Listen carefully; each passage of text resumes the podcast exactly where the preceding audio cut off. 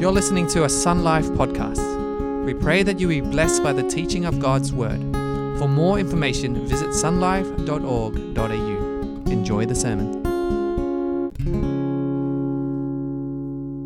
Okay, this morning here I get the chance to uh, to continue on our Joel series, and I'm going to get uh, Justin just to bring my uh, teaching monitor over so that I can uh, get ready to teach the Word of God. If you want to, you can grab your church app and you can open up the notes. We've got the notes for this morning's message in the church app. If you also have your Bible with you, can you please turn to Joel chapter 1? All right, we're doing verses what? No, 13 to uh, 20. Have you ever been in a situation where you've hit rock bottom? You've hit rock bottom and you're asking God questions like these here. You know, God, wh- why is this happening to me? You know, why me? Uh, where are you in this, God? Uh, God, what do you want from me in a situation like this? Have you ever asked God those questions? You've hit rock bottom, you've got nowhere to run, and you're asking God, why, why, why? And I'm very sure the citizens of Jerusalem would have asked God the same questions. Because you remember last week, uh, James Xiao did an exceptional job expounding uh, verses 1 to 12. Uh, James, thank you so much. I know you're taking a photo of me. Good look, good angle. Can you give James a round of applause? I mean, I am. I, I, I have to be probably one of the blessed pastors going around town that when I'm not around preaching here, uh, the, the preachers that we have here just takes it to the next level. And it's a joy to know that I could leave this, this, the service and whoever's preaching would do a faithful job expounding the Word of God. But James reminded us last week, if you remember, the people of God, the people of Judah specifically, they're now facing this invasion from locusts. These, these locusts have come and invaded, uh, I guess, God's people, all the crops. And, and God would send a prophet by the name of Joel to speak to his people. And Joel's mission was simply to, to awaken them, tell them to face the facts that this is happening, to mourn, to weep, we're not quite sure of the specific sin because the scroll or, or the, the book of Joel doesn't tell us their sin, but we, we, we think it's got to do with disobedience. And Joel would tell them to face the facts that what you are seeing with the invasion of these locusts is a form of God's judgment for God's very own people. Remember what James said last week? He began to, to, to address what? He addressed the, the, the, the I guess, the, the drunkards, right? The, the wine lovers. He tells them to face the facts that this is happening because God is judging you. And then Joel begins to move to, I guess James was saying, the worshippers or, or the citizens of, of Jerusalem. Wake up and face the facts that what you're experiencing is God's form of judgment. And then he, he begins to turn to what? The farmers, yeah? All the farmers. Face the facts that what you're experiencing is God's judgment. And this morning's passage is from verses 13 to 20. He begins to direct his attention to the spiritual leaders, to the, uh, the priests and, and, the, and the ministers and the elders, and he begins to tell them to face the facts, but gives them specific instructions on what to do next to help God's people to return, to come back to God so I titled this message here, A Time to Return. And from verses 13 to 20, I see three things that we can learn together as we return to God. Number one, that God desires to hear us in our pain. In our pain, in our suffering, God wants you to cry to Him. God wants to hear from you. Number two, God desires immediate repentance. Don't delay. Repent immediately and God desires all, that's everyone, to return back to Him. That's where we're going this morning. So if you have your Bible, do turn to Joel chapter 1, verses 13 to 20, or open up the church app. Let me pray, invite God to be our great teacher right now. Let's pray. And God, I pray now that you would help me to expound your word with clarity. And I pray, God, that you would speak to your people through me. As we study your word. And Lord, that we're not just hearers, but we are also doers. And I pray right now, God, that you would begin to speak to some who needs to return to you, who needs to repent immediately. So I pray, would you help me in this time? Would you open our eyes and our ears to receive your word? In Jesus' name I pray. Amen. Okay, you ready? If you have your Bible, turn with me there. Let's go to the very first point here that God, He wants to hear us. He wants to hear us in our pain. Look in verse 13. Look what He says. He says, Put on sackcloth and lament, you priests. Wail, you ministers of the altar. The first thing He does, right, is He says to the spiritual leaders, the priests, the ministers, you are to set an example. It starts with you. Now, I'm reading this and I'm studying this, and this is hitting me hard. Because, you know, as a, as a pastor, you know, we're perceived to be perfect. Uh, we don't need to come to the altar to receive prayer and repent. No, no, no. God says through Joel, it starts with you, the spiritual leaders. You are to set an example for my people. He says, Come, you know, pass the night in sackcloth, you ministers of my God. Grain offerings and drink offerings are with, withheld from the house of your God. What is he saying? He says, Oh, you ministers, remove your white worship garment, put on these sackcloths. They're coarse, they're, they're hairy, and they're brown, they're smelly. Put them on. You know, sackcloth back then was this huge blanket that you put on as a sign of humility, as a sign of remorse, as a sign of, of mourning, grieving. And he says, the ministers, the spiritual leaders, you have to do that. It starts with you. You need to mourn. You need to repent. You need to turn to God. And he begins to move on.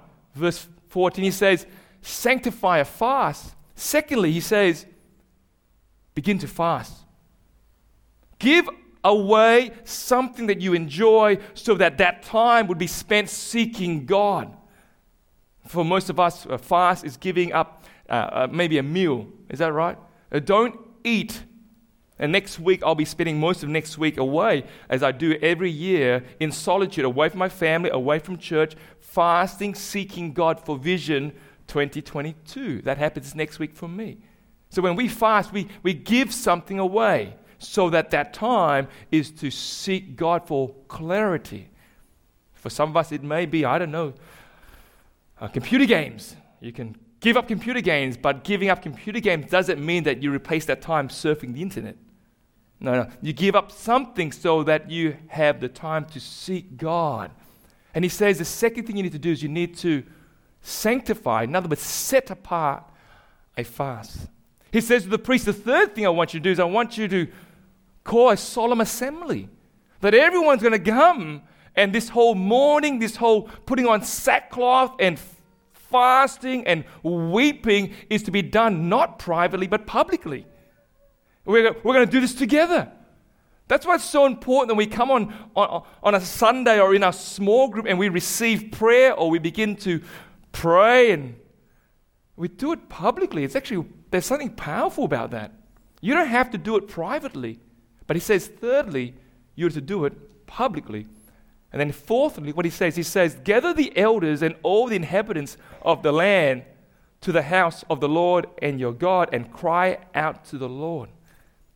Fourthly, this is where I want to land my first point here, is that your mourning, your weeping, should be directed towards God. This is the first time in the scroll that Joel would say, Your mourning should be directed towards God. Previously to that, it was really listen, wake up, see what's happening, mourn, but not to God. Right here in verse 14, he says, You're to direct your mourning, your cries towards God. This is very important for us to understand this is because sometimes when we mourn and sometimes when we weep, we direct it to the air. In our disappointments, in our hurts, sometimes we just cry out and we just cry ourselves to bed. We might run to our friends, we may run to ourselves. You know? We may binge and watch Netflix, or we might just go and do some retail therapy. We take our burdens to our, our workplaces and to the offices, and, and as soon as someone gives us that evil stare, we just lose our cool. We, we take it out on our loved ones. And, and it doesn't help when the world begins to give us phrases like this, you know, when life gives you a lemon, make lemonade. We've, we've read this before. We know this, right? This talks about positivity. This talks about you can turn the, the bad into good. You can fix yourself. You can sort it out. But that's what we see in the Bible. See, the Bible says that we are not our Savior, God is our Savior. That we are to run towards God. That our cries are directed towards God. You see, the people of God here knew what took place in Egypt. If you know in uh, Exodus chapter 2, when the people of God cried in their suffering because they were being oppressed by the Egyptians, the text doesn't actually say that they cried out to God. The text just said that in chapter 2 of Exodus that they cried out and they wept and they mourned, but it wasn't directed towards God. But God, in His grace, He heard their cries and He saw their tears and He intervened and He sent a Savior, Moses. But right here, Joel says, Your mourning and your weeping, your cries is to be directed towards God because God is so close and God wants to hear from you. Seek God. And for some of us this morning, I want to remind you that. That right now you are in a period of suffering, you are hurting, and I don't know who you're crying out to. I don't know if you're running towards God or you're running towards your best mate or you're running towards people who are going to say the things that you want them to say, the things that you want to hear. But God is saying, no, you are to cry out to Him because He's so near, He's so close. He wants to hear from you. He wants you to run to Him first. And that's what He's saying to the people of God. And that's what He's saying to you and I today. That God wants to hear your cries in your pain. Are you crying out to God today? Or are you just crying out to someone? Are you crying yourself to bed? Are you crying yourself to your friends? Are you trying to fix things out yourself? Are you trying to be your own savior? See, that breaks the heart of God because God wants to be your savior. God wants to be the person that you run to first in your time of need, in your desperation. He wants to hear you in your pain. God is waiting for you to say, God, I, I'm struggling. God, I really need your help here. I'm not quite sure what is happening, but I'm running towards you first and not the people around me. I'm looking at you as my Savior and not me as my Savior. And that's very important for us to understand. You know, in the gospel, when Jesus faced any troubles or when Jesus was worried, if you read the gospel, what do you notice? He would always find a, a quiet place in a time away from his disciple to do what? To cry out to who? To his Father. Is that right? And if Jesus, our Lord, would cry out to his Father, would run to his Father's first, surely that's a lesson for you and I today. That we too are to bring all our struggles, all our anxiety towards God and not the people around us and not us. Go towards God first. Cry out towards God because He wants to hear you in your pain. He wants to hear you in your suffering. Because right now, I believe there are some of you right now, listen carefully, you are struggling and you are hurting and you haven't run towards God yet. You've been trying to fix it yourself. You're hopping on Google, I don't know where you are going. But God is telling me to tell you that it's time to cry out to Him. Don't try to be your own Savior. He is your Savior. Cast all your anxieties upon Him because He knows what you're going through and He longs to hear from you. He's so close to you. Peter says this once in 1 Peter 5 7. He says, Cast all your anxiety on Him. Because why? Because He loves you and He cares for you. He wants to hear from you. And that's what the prophet Joel does. He says to the people, I want you to now cry out, weep, mourn and directed towards God. Amen? That's the first thing there. The second thing is this He says that we need this idea of immediate repentance.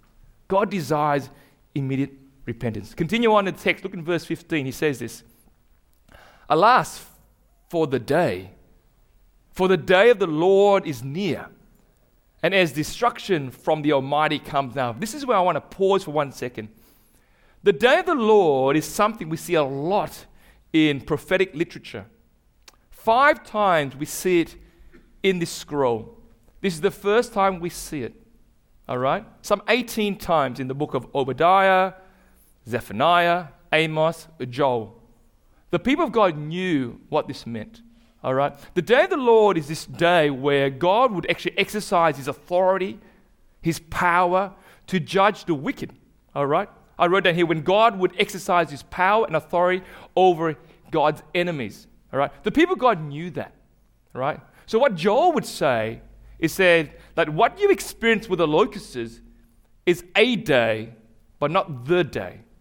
In other words, what you've experienced with the locusts invading the crop is a day of the Lord, but the day of the Lord is around the corner. It's near. All right. Now he begins to describe this day where God would, would destroy and, and judge his enemies and release his people. Now let's read on verses 16 onwards. He says this Is not the food cut off before our eyes? Joy and gladness from the house of our God. Verse 17, the seed shrivels under the clods, the storehouse are desolate, the granaries are ruined because the grains has failed. Obviously, there's no grain, so there's no grains in the granaries. Verse 18, how the animals groan. Now he introduces the animal, they're groaning. The herds of cattle wander about because there is no pasture for them. Even the flocks of sheep are dazed. He begins to describe this day.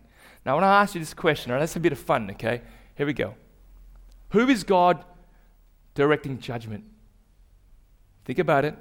A, God's enemies, or B, God's people. I just read this, this description of this day. The day of the Lord. He says it's around the corner, it's near. And he begins to describe it. Now, let me ask this question Who is God directing judgment towards? God's enemies God's people? Okay, I'm going to ask you the question. Okay, hands up. Back, back in the classroom days. Hands up if you think the description from verses 16 to 18 is God is directing it against his enemies. Okay, one or two. Okay, who thinks it's God's people? Oh, a bit more. Who didn't put up your hand because you're just too cool for school? Obviously, if you read it carefully, it was God's people. Now, this would have been a shock because just previously they've had the invasion of the locusts, and now he says that, oh, by the way, that's not the day of the Lord. What you've experienced is not it, it's near. And it's going to be destruction upon you. I, am just thinking, if I, if I were the citizen of Jerusalem, and I've experienced the, the locusts, and I'm now going, wait a minute, you're saying it's directed towards me. That's wrong. I'm expecting a word of comfort. I'm expecting the, the prophet to lift up my spirit. But he's saying, no, no, the seed, your seed will shrivel. There'll be no grains for you. Your animals, they will groan. There's no pasture for your cattle. And you know what? It's around the corner. You better get your act together. It's around the corner. It is near. Have you ever, listen carefully, have you ever been in a situation where the deadline of a project is around the corner and you haven't started the project yet? Have you been there? Yeah, I know, I know. Like maybe right now you're studying, you're a student studying, and I'm preaching right now, and you realize, oh my goodness, I've got an assignment due tomorrow right? I, I, better, I better start the assignment tonight after church, right? Have you ever been in a situation when you know it's around the corner and you go, I better get my act together? Yeah, yeah, yeah, yeah, come on. You know, some, uh, some years ago, uh, my, my wife and I, we, we, we went to look for a house, the house that we're living today. One Saturday morning, I won't forget it.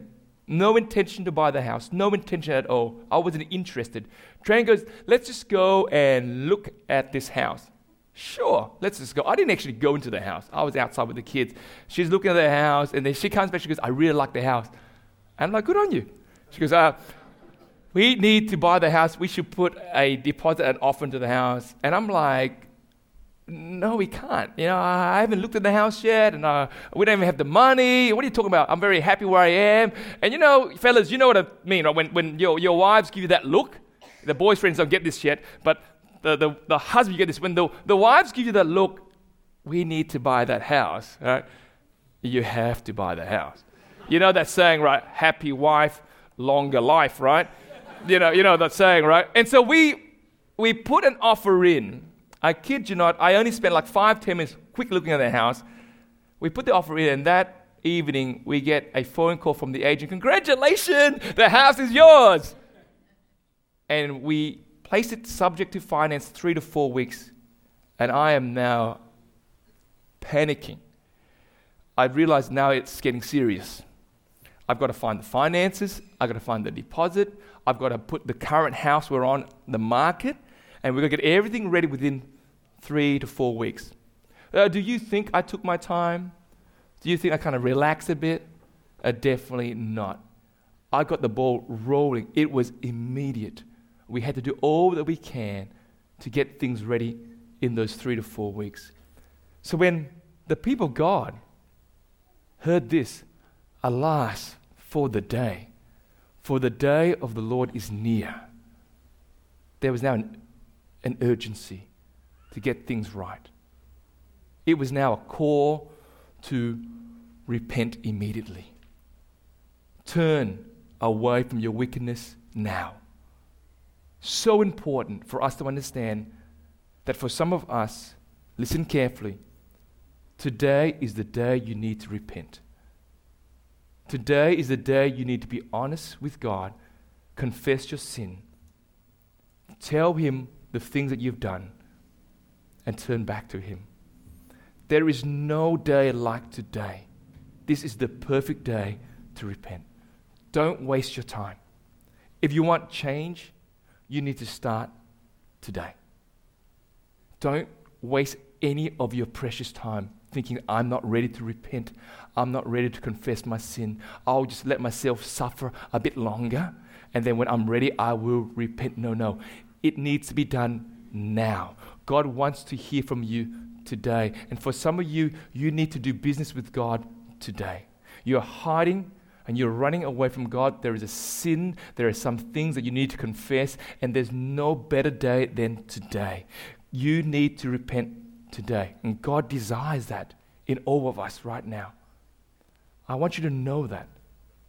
I know what in in Psalms 32, look what the psalmist says. Then I acknowledged my sin to you, and I did not cover up my iniquity. Lord, I, I acknowledge that I've messed up. I've acknowledged what I've said and what I've done, and that secret I've, I've kind of hidden away that no one knows, but you know. I'm not going to cover that anymore. He says, I will confess my transgression to the Lord. And look what he says then, and you forgave the guilt of my sin. We need to understand that when we confess that God is not out there to judge us, God is not making matters worse. God is not going to, you know, condemn you and make you feel bad. God's going to forgive you. And God wants to set you free. And God wants you to hide in His grace and don't hide in your shame. God wants you to turn to Him and say, God, I'm so sorry. I'm so sorry. I messed up last night. I messed up during the week. I messed up last month. I messed up those years ago, and I've been running away, and I think I could hide. No, you can't hide from God. You need to repent. You need to do it immediately. There's no better day than today. He says, Alas, the day is here, it's near. And I want you to know that God desires that you repent immediately. And that's for some of you this morning.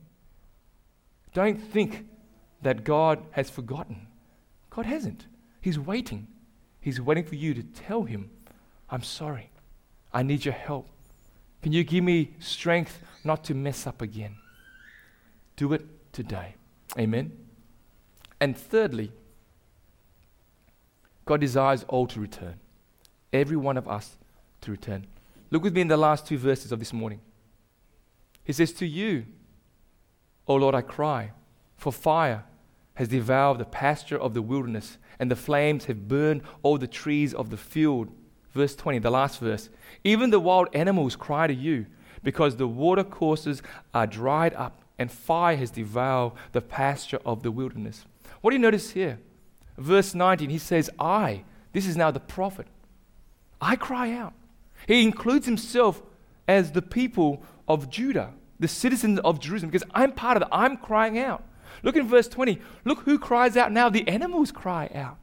But you notice in both of these, right, there's something that's causing them to cry out. Look carefully. For, that's because fire has devoured everything. Look at verse 20. Because the course are dried up and the fire has devoured everything. Can you see that? He's saying, The reason why I'm crying out is because there's fire around me, it's burning me up. I, I, read this and it takes me back to uh, 18 months ago. If you remember, at the beginning of 2020, before COVID hit, uh, our country, especially our state, we were hit with the bushfires. All right? I, have I've got this picture here, right? Uh, the bushfire, I, I remember watching footage of the bushfire on the news and how animals were just running away, escaping the bushfire, and there was this ring of fire. I saw one, one image, one footage where it was like a literal a ring of fire consuming the, the forestry, everything in the middle. And there were animals trapped in the middle. They couldn't run anywhere. But why? They were in the middle of this ring. And as I read through uh, Joel, I saw that. I saw there was this ring of fire, and the people of God, they're inside this ring, and they realize they have nowhere to run. Where can they go? Every angle, there's fire approaching them. Is that you? Are you in a situation where you've got nowhere to go? Like you look left, you look right, and you got no way out. You've hit rock bottom and you cannot go any further down. Is that you? Are you in a situation right now where you've realized you're in this ring of fire and you've got nowhere to go now, and the only person to run to is to return back to God? Is that you? You see, I really believe that sometimes in life, God allows us to be in this ring of fire where we've got nowhere to run but except back to Him. I believe sometimes in life, for some of us, we hit rock bottom and we cannot go any further down, and the only way is to go back up and return back to God. I think for some of us, we need to return back to God. And that's why the prophet says, we all need to return. Is that you? I really believe with all my heart, for some of you here, you, you don't know Jesus yet. And, and you're in this ring where you've tried all these options and you, you can't get out. You're in a situation where you've hit rock bottom and you just can't go anywhere but to go back to God. Is that you this morning? Is it time to return back to God? Is it time to come home? It reminds me of a parable that Jesus once shared that is recorded in Luke 15. For most of us, you may know that parable. It's a parable of, of the lost son. In this parable here, we know the story. There are two brothers. The younger son said to the father, I really want you dead because I want my share of the inheritance. I want my share now. And, and the father, he was very, very sad. And and he, he began to give the son's share of the inheritance. Let me read you what happens next. As the son begins to grab his share of the inheritance, not long after that, the younger son got together all that he had. He set off for a distant country, and there he squandered his wealth in wild living. After he spent everything, there was a severe famine in the whole country and he began to be in need. He was desperate. So he went and he hired himself out to the citizen of that country who sent him into the fields to feed pigs. He longed to fill his stomach, we know because he was hungry, with the food, the pods that the pigs were eating, but no one gave him anything. When he came to his senses, he said, How many of my father's hired servants have food to spare? And here I am, I'm starving to death. I will set out and go back to my father's house, to return, to go back home, to say to him, Father, I have sinned against heaven, and Father, I have sinned against you. I'm no longer worthy to be called your son. Make me one of your hired servants. So he got up and he went to his father. But while he was still a long way, his father saw him. That's his father. Filled with joy and compassion for him, his father ran towards him, threw his arms around his son, and kissed him. You see, the parable of the lost son speaks of someone who's hit rock bottom, who's got nowhere to run. Maybe someone in the middle of that ring of fire with nowhere to go and realize that destruction is coming. But there's only one way to go that's to return back to Him. And for some of you, I want you to know that God is waiting for you with open arms to wrap His arms around you, to hug you, and to kiss you, to say, Welcome home. I've longed for you to return. God desires all to return, every single one of us. And for some of you here this morning, you are here not because it's a coincidence. God wants you to be here. For some of you, you're here this morning because God needs you to hear this message. That you have been crying out to someone other than God. It's time to cry out to God. For some of you, it's time to repent today. And for some of you, it's time to return home right now. God loves you. He wants you. He wants you home. I don't know where you're at. I don't know what God is speaking to you through me this morning. But what I'm going to do is I'm going to give you an opportunity to respond to that. So with all eyes closed, let me begin to give us an opportunity to respond to the Word of God here. I want to pray for you this morning. I want to pray for you. If that is you, the first person, group, that you are saying, well, Pastor, I, uh, I'm in pain, I'm in grief, but I haven't really cried out to God. If that is you, this is the time to cry to God right now. Begin to, to speak to Him. Begin to tell Him your struggles. Begin to ask him questions. I don't know why this is happening to me. I don't like it. What is it you want of me? Why am I going through this? If that is you, begin to pray that out right now. You pray that out right now.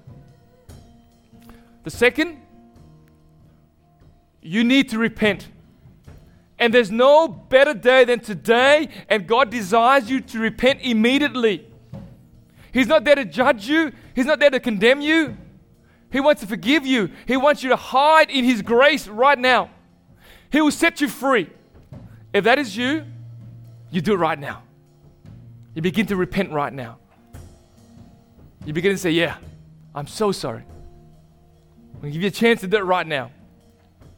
And lastly, if you are someone who you're like, Pastor Aya, I'm in that ring of fire. I've got nowhere to run.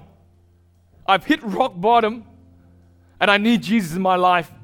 I'm not a Christian yet, but I've been coming along for, for some weeks, some months, and this is the day that I want to return back to Him. If that is you and you want to receive Jesus in your life for the first time, all I want you to do is raise up your hands and I'm going to pray for you. And I guarantee you, the new life in Jesus is the best life ever. So that is you, I'm going to give you an opportunity now to raise your hands. Is there anyone here who says, Yeah, Pastor, that is me. I need Jesus. I need to return home right now. You raise your hand, that is you. Thank you, Lord. Thank you, God. Praise you, God, for your word, Lord. Thank you so much that you have spoken to us. Thank you so much. Your word is so alive and so relevant. And I really believe right now, God, healing is taking place right now. I really believe right now, God, for some of your people right now, they're crying out to you. They're, they're seeking you for wisdom. They're seeking you for advice. I really believe right now, some of your people, they're confessing their sin. They're repenting right now. And I really believe right now, Holy Spirit, there's such cleansing. There's such a liberation right now upon their hearts. I give you praise for that. And I thank you so much that you are drawing some back home. Will you bless those who need you? Thank you so much that you include us no matter where we are on this journey of faith, will you bless us, Lord? Thank you for your word. Thank you for speaking to us. We love you. Bless us in Jesus' name. Amen. Amen. You know, I just want to encourage you. I want to really encourage you to continue to read chapter 12, I mean, so chapter 2 for next week as we begin to go deeper into this amazing book series. Okay? As you go out, I pray that God will bless you. I pray that God will use you to, to do what you need to do. If for some of you, you need to do business with God and you need some prayer, we're gonna just gonna have this time at the front so that we can pray with you.